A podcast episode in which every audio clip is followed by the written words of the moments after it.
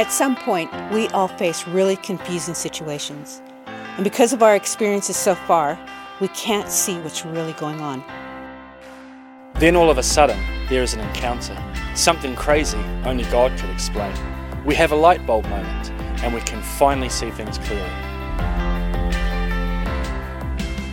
These insights can significantly change our life direction. What if you could learn from somebody else's light bulb moment? My insight could be your insight. Significant life, God inspired moments that can change a life. Hey, great to have you here. And as he shared it's uh, the Horton Fano, Monica mentioned to me a couple of weeks ago about speaking and, and about a significant moment or a light bulb, bulb moment that Sue and I have had over the years, and perhaps in a sense how that has affected uh, our, our family, members of our family. So um, tonight we have my daughter and my son who's going to come and uh, tell you the truth of how it impacted them and, and how they ended up, how they ended up.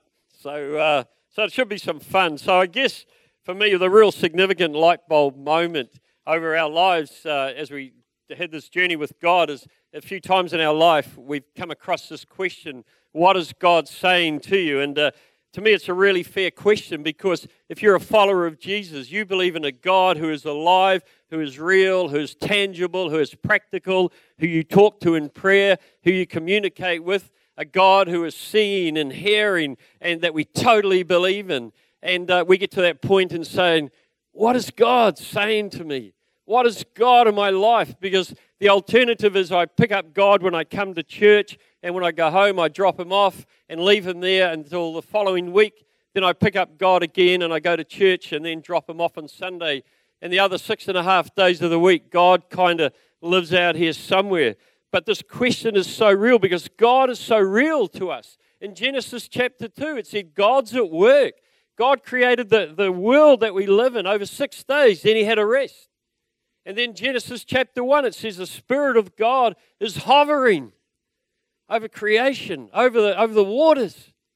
God is so alive and practical, so we have to ask ourselves, what is God saying to me? What is this really about? My faith and my belief. You see that, that God loves us so passionately. He cares for us so much. And I guess you can say, well, we hear that every week. You do hear it because it's real, it's true. And we all have to hear completely and totally that God loves us and He's been speaking to all of His people through the generations. You look at the Old Testament, the people and the prophets. God talks to Jonah. He, he, Jonah runs off in the other direction. A fish swallows him up. God allows the devil to taunt Job, and it's not so great. But Job, no, Job knows that he can cope with the challenge. And then God tells Noah that a huge flood is coming. You better build a boat. God is talking. Jonah eventually, he listens to God and he goes to Nineveh.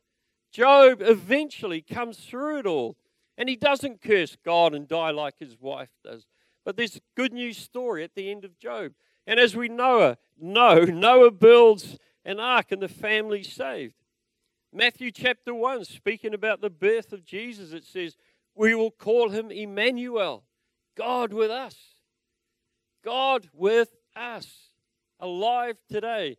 In Acts chapter 10, Jesus rose from the dead and says he was not seen by all the people, but by witnesses whom God had already chosen, by us who ate and drank with him after he rose from the dead.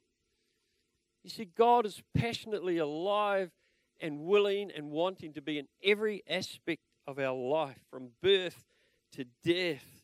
So the question remains well, it doesn't go there. Oh, yeah, that's all right. We won't go there. You see, it's kind of easy to get stuck in a few concepts of the Bible or Christian experience.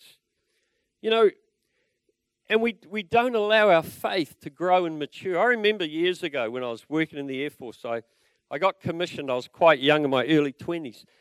And then all of a sudden, I've got a staff of 85 old senior servicemen who work for me. And I have to tell them what to do.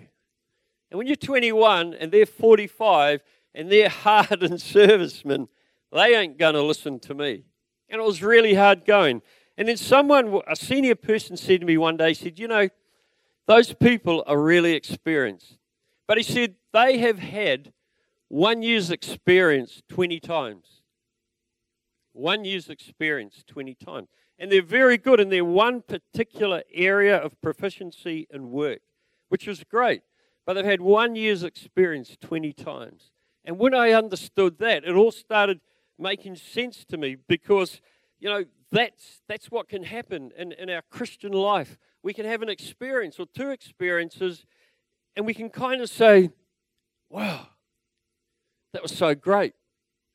And then we wake up 20 years' time and we're saying, wow, that was so great way back then. And God appeared to me. But what's happened in the 20 years? Have we allowed God to, to challenge us with that question? What is God saying to me? What does my Christian walk look like? Or am I just in a comfortable Christianity, a safety net, a get out of jail card that God has given me? And I stop asking the question, what is God saying to me? I did a bit of a, a count up with Sue, and uh, probably over the last 34 years, there's been six significant times when the light bulb moment has come on for us where we've had to just sit down and say, What is God saying to us?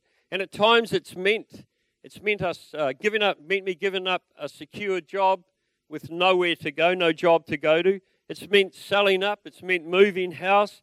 We've moved something like 14 times. It's meant relocating, meeting uh, new people, getting on with it. It's meant going to Baptist college and, and finding that you're not that academic after all and getting through Baptist college. And when you go to Baptist college, there's actually no guarantee you'll get a job at the end of it. You can do three years, and, and the Baptist system, it's all on a core process. You can study for three years and pass really well and actually not get a job. And that's the challenge, and, and that's, that's what, what you do. So, you, you know, it's meant all those uncertainties. And, uh, but you, ask, uh, you answer the question what is God saying to me? He's not going to give us the whole 20 or 30 year plan. He's going to take us one step at a time. The, uh, when we went to college 23 years ago, uh, we were working at a Christian camp at West Auckland, and uh, our pastor knocked on the door and said, "What is God saying to you?" And we had we hardly even saw our pastor, and I said, because I'd been in the Air Force, I'd become a Christian in the Air Force. I said, one day I might be a chaplain in the Air Force. And uh, he said, well, don't go next year because it's not so great. Go the following year. 12 months passed. We never saw him. We never heard from him. We had a house down in Tauranga, so Sue and I have a catering background. Sue and I said, let's, uh, let's move, let's relocate to Tauranga and we'll start a business. And just at that time, that was 12 months later, this pastor knocks on our door and says, It's time to go to college. And Sue got this verse at that very time in James. Listen, you who say, Today or tomorrow we'll go to this city or that city, spend a year there carry on business and make money. Why, you do not even know what will happen tomorrow. What is your life? You are a mist that appears for a little while and then vanishes. Instead, you ought to say, if it is the Lord's will, we will live and do this or that. As it is, you boast in your arrogant schemes. All such boasting is evil. If anyone then knows the good they ought to do and doesn't do it, it is a sin for them. That helped us make up our mind that we should actually go to college.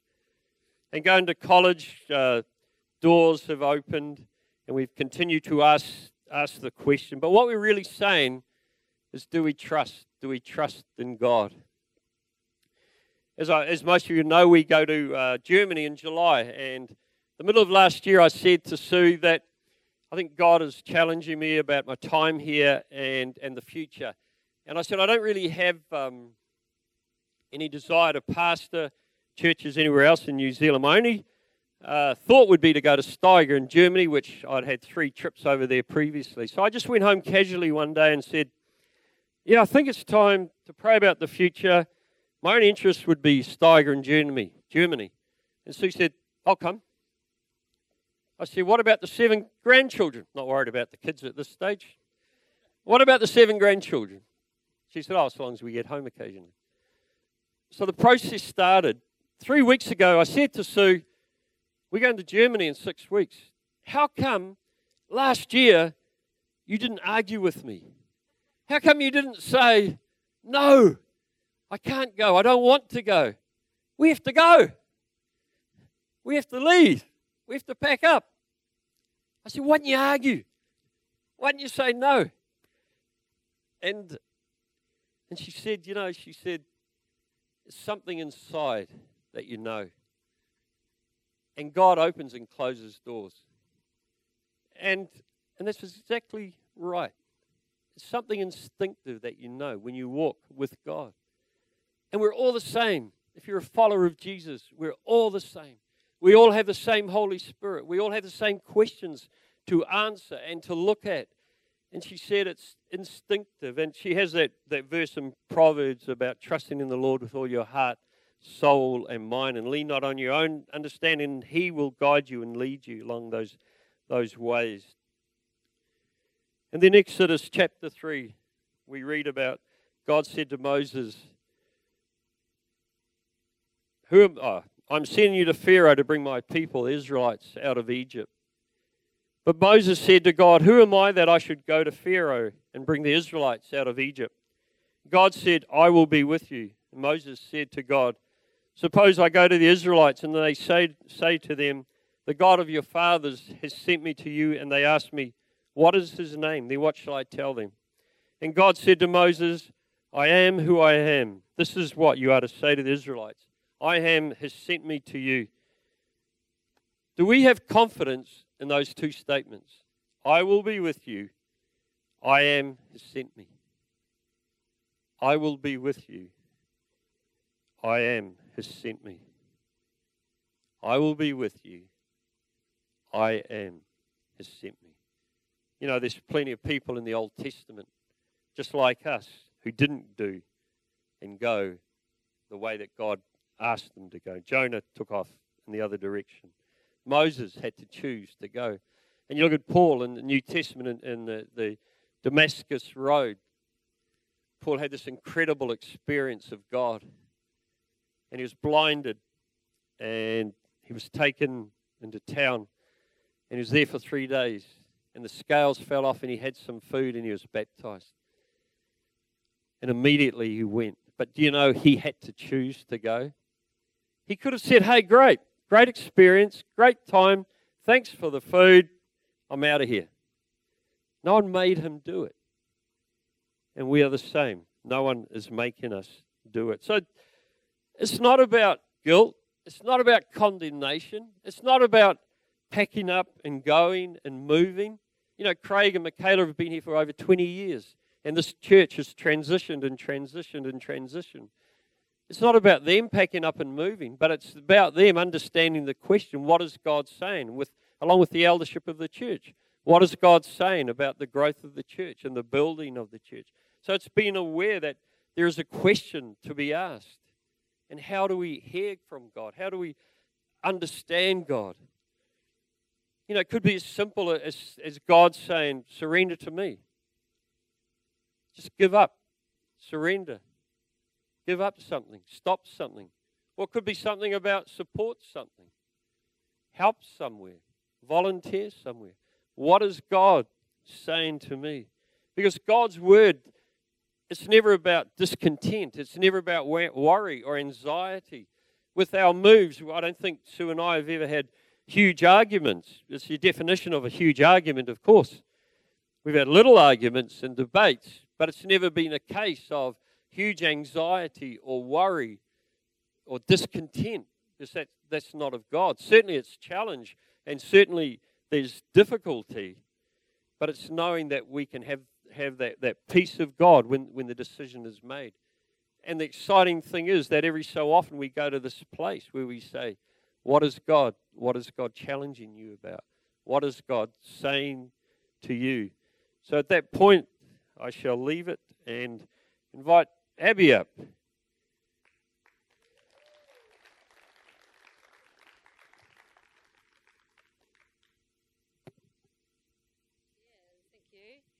Hi, um, I'm kind of a little bit excited, and I know that I should be really nervous because this is my first time speaking, but I've been up on stage here a number of times now um, singing, So I feel like this is quite comfortable.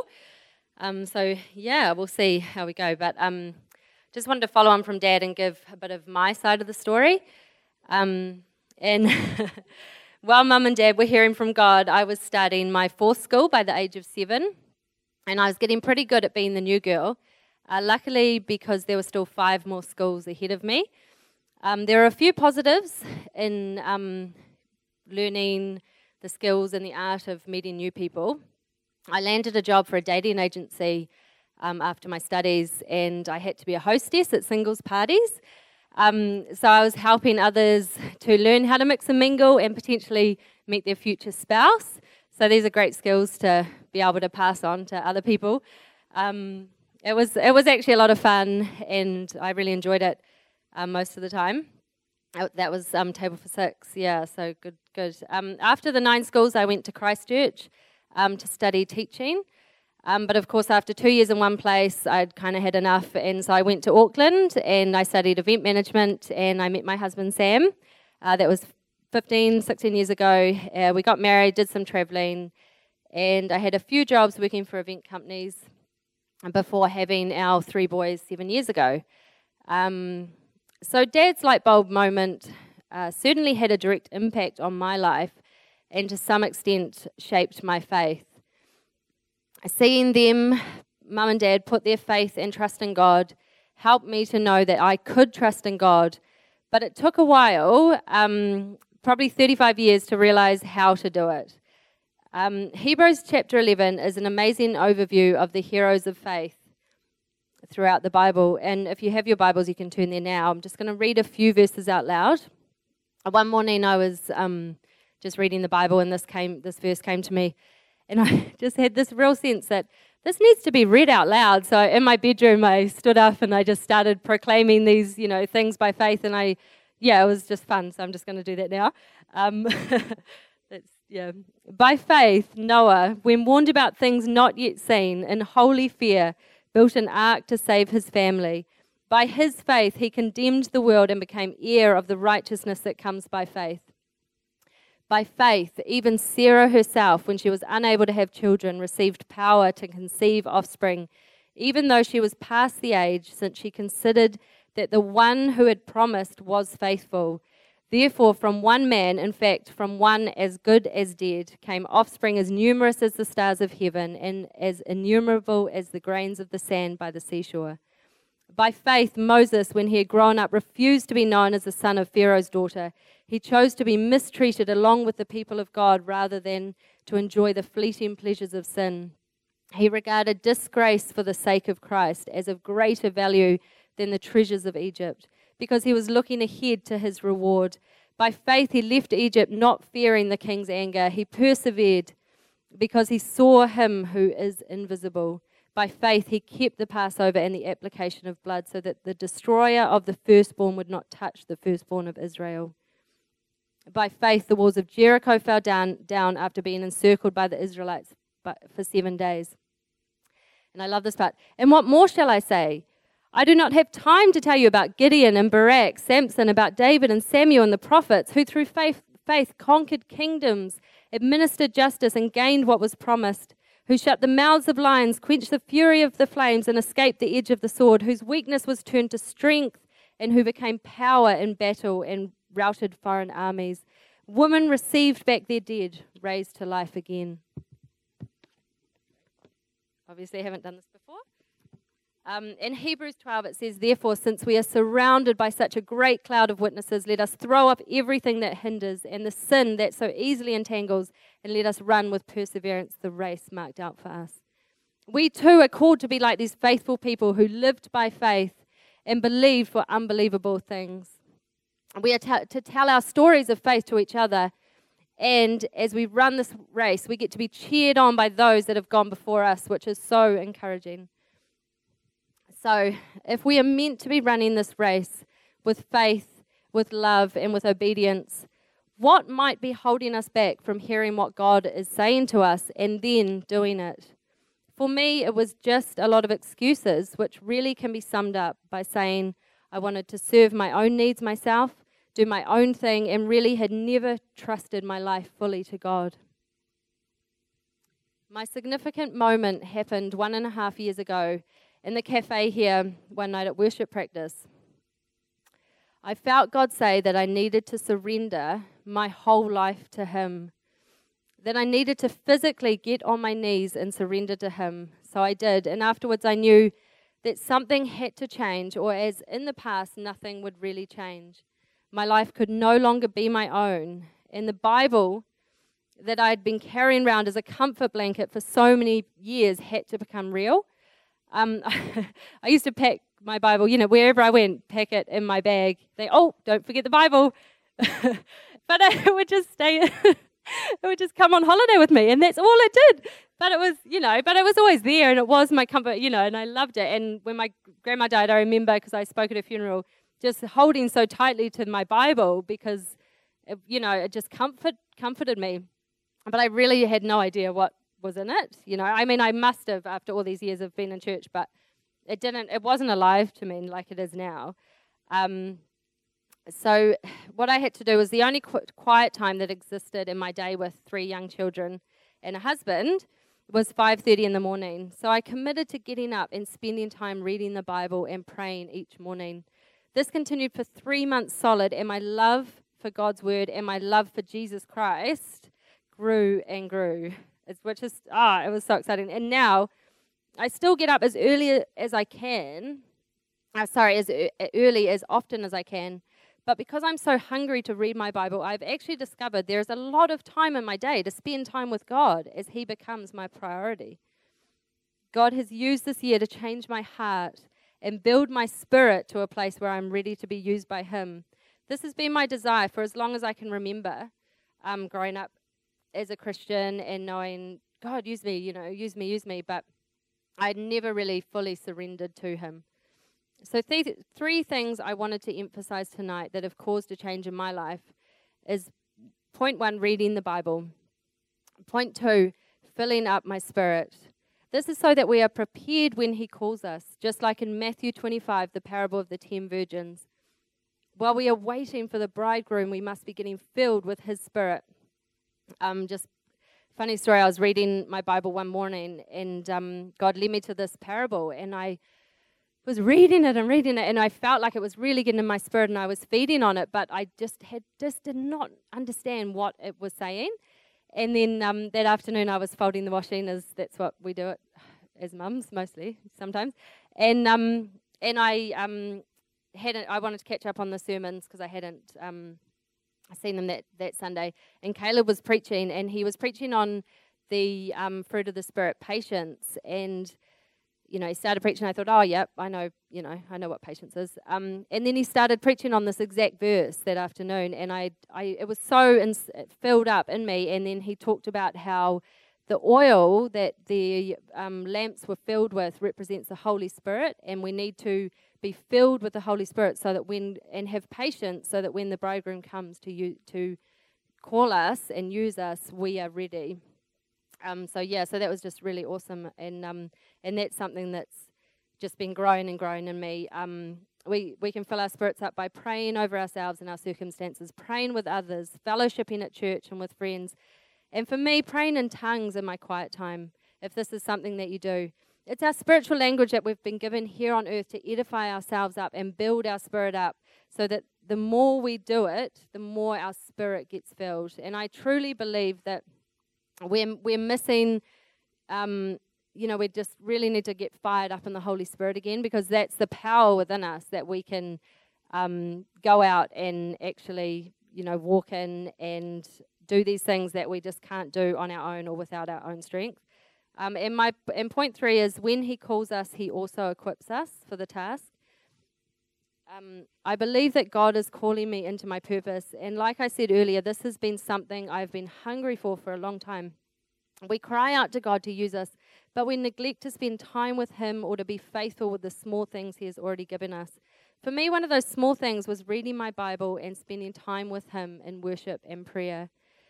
Looking back on my journey, I can see He has been equipping me, but has been waiting for my life to be fully surrendered to Him and my heart to be His heart my husband said, that this would be a great spot um, to put uh, up my sports training montage of God equipping me over the years. So if you can just imagine. Um, but even though he was joking, the thought crossed my mind that we are kind of floating around with these gifts and abilities, and we are using them, just not necessarily for the purpose that they were designed for. So that when we finally accept help from the cr- Creator, sorry, or in the movie world, the trainer, our true life purpose is revealed. God was waiting for us to be fully surrendered to Him, and now the training can really begin, and we can start to tap into the power He has placed inside of us, which is the Holy Spirit. I recently helped organize a combined women's event here at BBC. We had over 500 women here a couple of weeks ago from 43 different Tauranga churches. The event was amazing. It was attended by local women. All of the speakers were local, the musicians were local, and we have had so many women saying God spoke to them over the weekend. Um, that it was really needed in our city. Um, you know, we, we, travel a lot to go to women's conferences and to hear great speakers, and we've got so many amazing gifted, talented people in our city that are doing some amazing things. And um, and you know, and people were saying, let's make this an annual event. Um, but I just wanted to share how I became involved with this. Um, last year, I was praying with a friend one night, and I started praying for unity of our churches in Tauranga. And I don't know where this came from but just felt it on my heart to pray. So when her friend Tessa was sharing her vision for a Tauranga wide women's conference, Tessa is a pastor at C3 Church in the Mount. Um, our mutual friend said that I had been praying about unity and that I might be keen to be involved, which I was. And I had an amazing experience of God speaking to me throughout. There were just five women on the team, so I ended up being in charge of organizing the worship, the catering, the venue liaison, and the decor all I can say is that there's no way I have the ability to do all of that on my own. But God took over, and the result was exactly what He wanted. Um, so, following the event, we were discussing how it went, and the girls said that I looked like I knew what I was doing. And I realized I'd never told the team that I'd studied and had a few years' experience organizing events. But God looked at our hearts and chose to bring us together to organize this event because we each shared God's heart for unity of the body of Christ then from this place, our gifts and abilities became even greater in His strength. I have come to realize that God looks at our hearts, and even though He uses us in our imperfect state, He desires that our heart and uh, our heart is His heart, and our desires are His desires. And the only way to have our heart break for what breaks His is to spend time with Him in worship and prayer. We must love Him first, and we must seek His kingdom first. I used to sing that song with everything I had, you know, break my heart for what breaks yours, everything I am for my the kingdom's cause, and and it just wouldn't happen.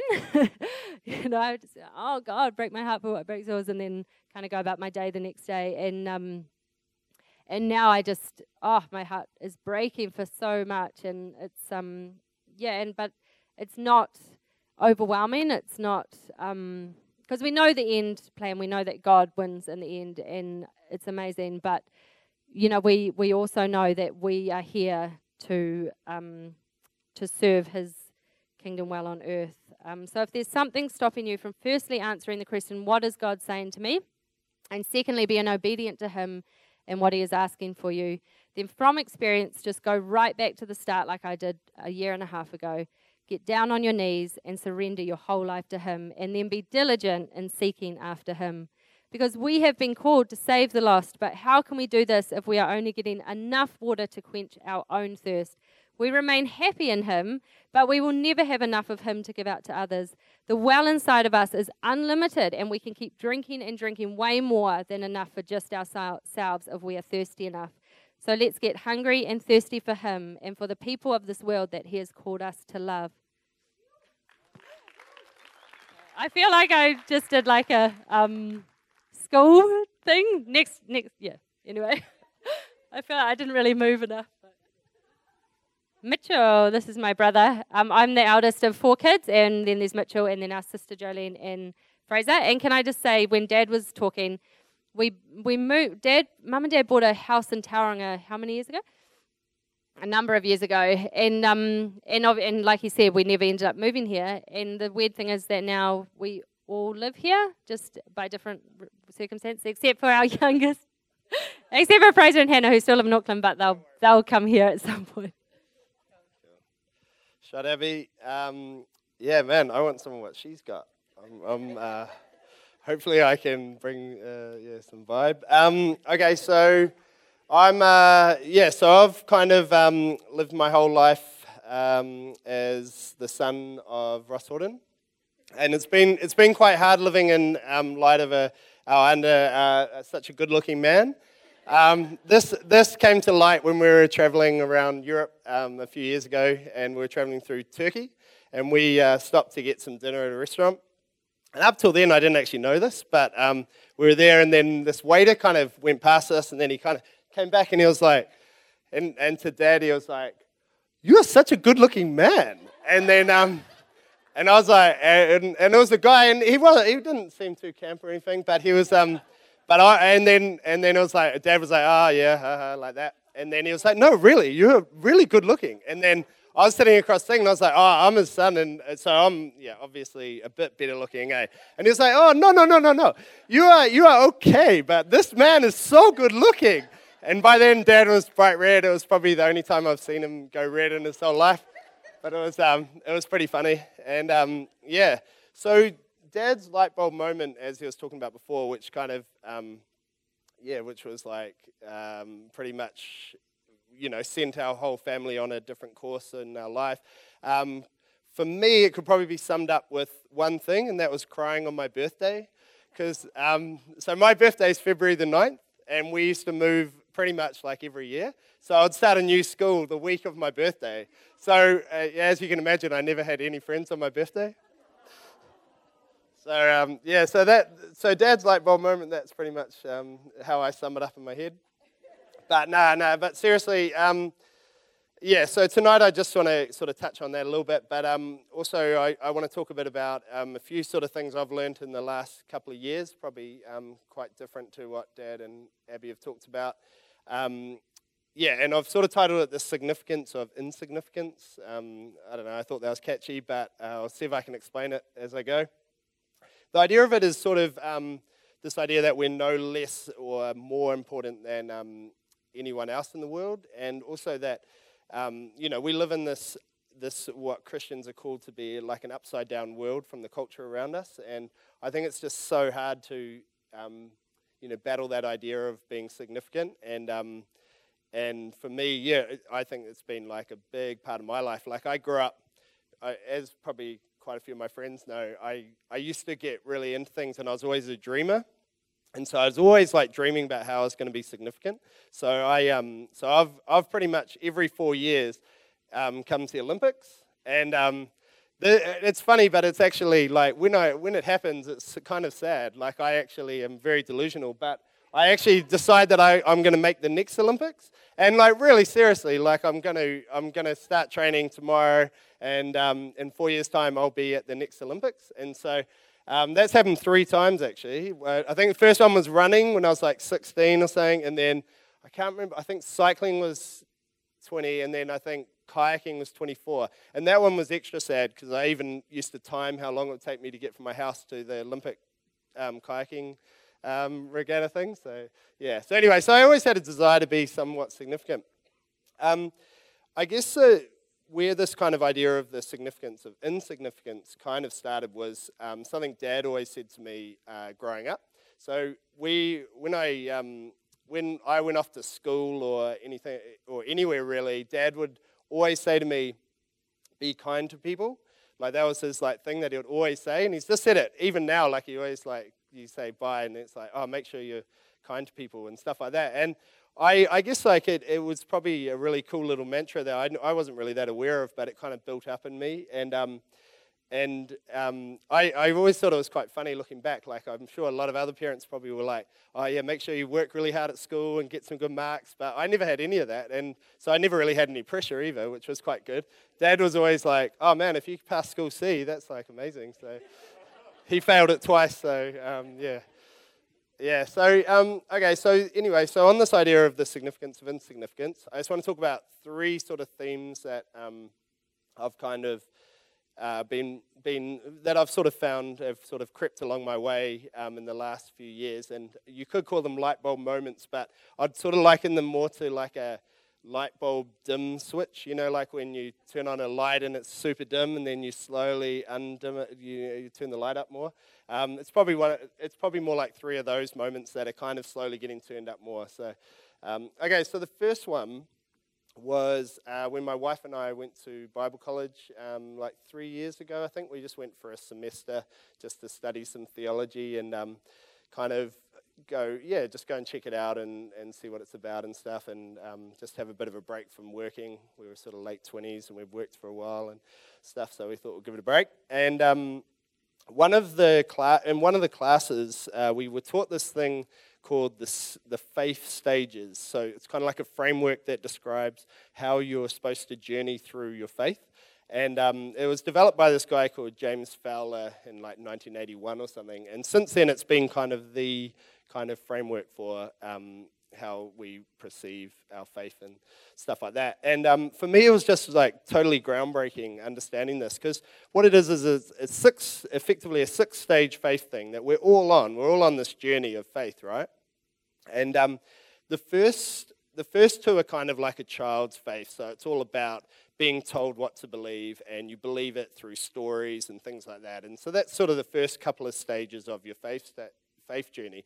Then, as you get into your sort of teenage years and you start kind of getting more involved in your own kind of ideas and what you believe and things like that, you enter into this kind of corporate faith time, and it's kind of where you go, um, you sort of start start believing what a corporate, a corporate group of people believe. So for most of us, that's a church. So, um, so you start believing the same things that the church you go to um, calls you to believe in. So whether that's, you know, um, the death and resurrection of Jesus and, um, and like, yeah, all that kind of stuff, baptism, whatever, and, um, and the Bible, and we believe the Bible, things like that. And, um, that, and you know that's a really important stage but what, what happens is after that we're actually meant to go on to this next stage and be and, um, and that's a really tricky one and that's sort of this fourth stage where, where it's about asking the questions of yourself and actually asking yourself what do i actually believe about this? or how, do, how does god like you know how do i actually know that this is real? or whatever and, and exploring it for yourself.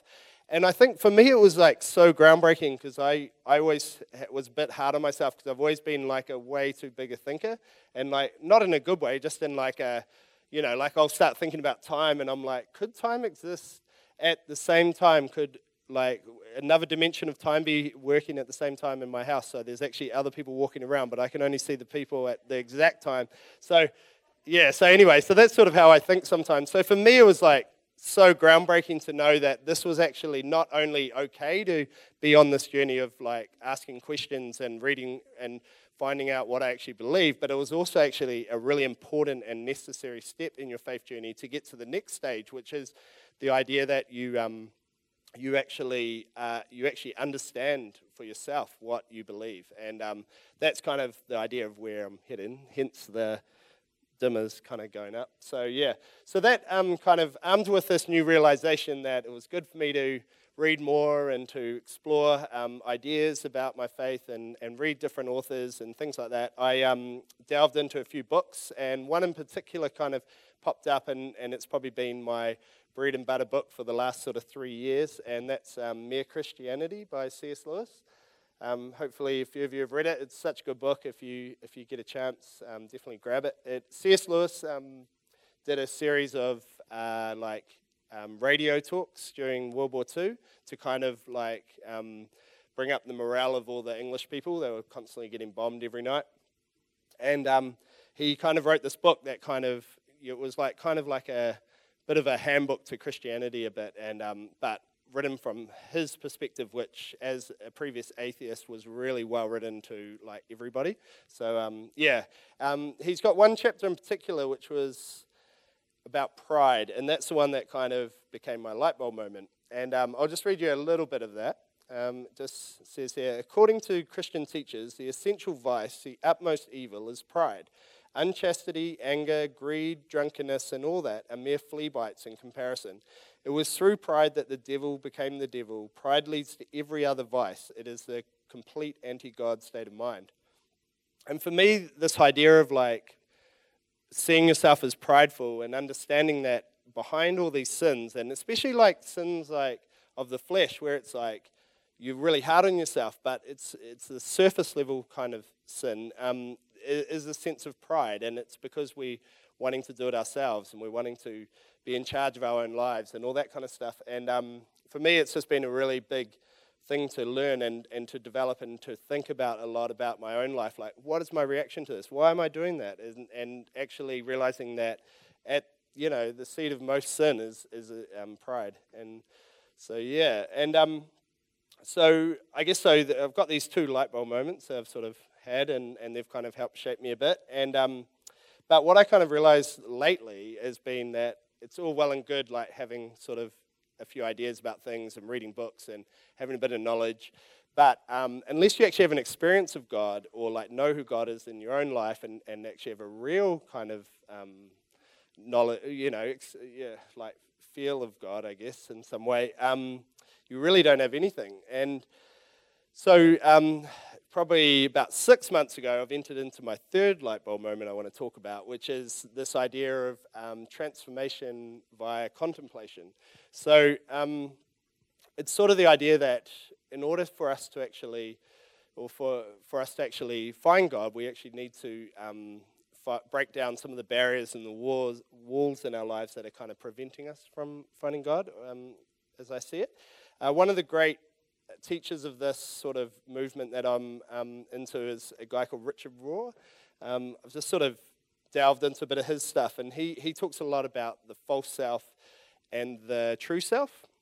And the false self is kind of the idea that we, through our upbringing, through the culture we live in, through the environment that we're part of, through our sin and everything, um, we create a false self, which is not only presented to the world, but is presented to ourselves. And it's actually, um, so it's actually like undetectable at times. And so you, it's this idea that in order to actually be able to to respond to God as He created us is to actually break down some of those walls and discover the true self. Um, it's kind of a bit airy fairy, but to me, it's kind of makes such sense because it's like God, we're, we're, uh, we're approaching God with, with barriers of you know, stuff that we've put in our lives for years and years of hurt and pain and things like that. And it's about, um, through this whole idea of contemplation, it's about putting ourselves in a position where we're silent in front of God and, um, and we actually can allow Him to work on us, I guess. So, yeah, I, um, yeah, so that's kind of the third one that I've kind of um, been heading into. So, yeah, so I guess for me, um, a lot of it can be summed up in one, chap- uh, one little chapter of the Bible that I really like and um, probably is, is probably the thing that the chapter, the verse that really um, is speaking to me a lot these days. And it is Do not conform any longer to the pattern of this world, but be transformed by the renewing of your mind. Then you will be able to test and approve what God's will is, his good, pleasing, and perfect will. And for me, that's kind of the direction that I'm wanting to head in. I'm wanting, you know, like really figure out how to transform my mind, and, and I'm definitely not there. And I and um, and I think, you know, talking to Abby and some of the stuff she said, I think that's kind of where I'm wanting to head towards. Like, actually get to that point where I'm like, ah, oh, cool. Like, this is um, this is how, uh, you know, how my mind um, is transformed. I don't know. Uh, okay, so um, those are all my points today. So. Uh, Thanks. And, oh, I just want to I just want to add real quickly. Um, I guess for me, like the whole when this whole um, significant thing came out, I was sort of like, oh man, like I just and and light bulb moments and being a significant person is always I'm always like, man, how like if you if you don't feel like you've been significant, it's sort of like almost a little bit like, oh, I don't have that. Like I'm not a signi- I haven't had my light bulb moment, and I'm not significant, and things like that. And this whole what I want to talk about was that you actually, um, it's not.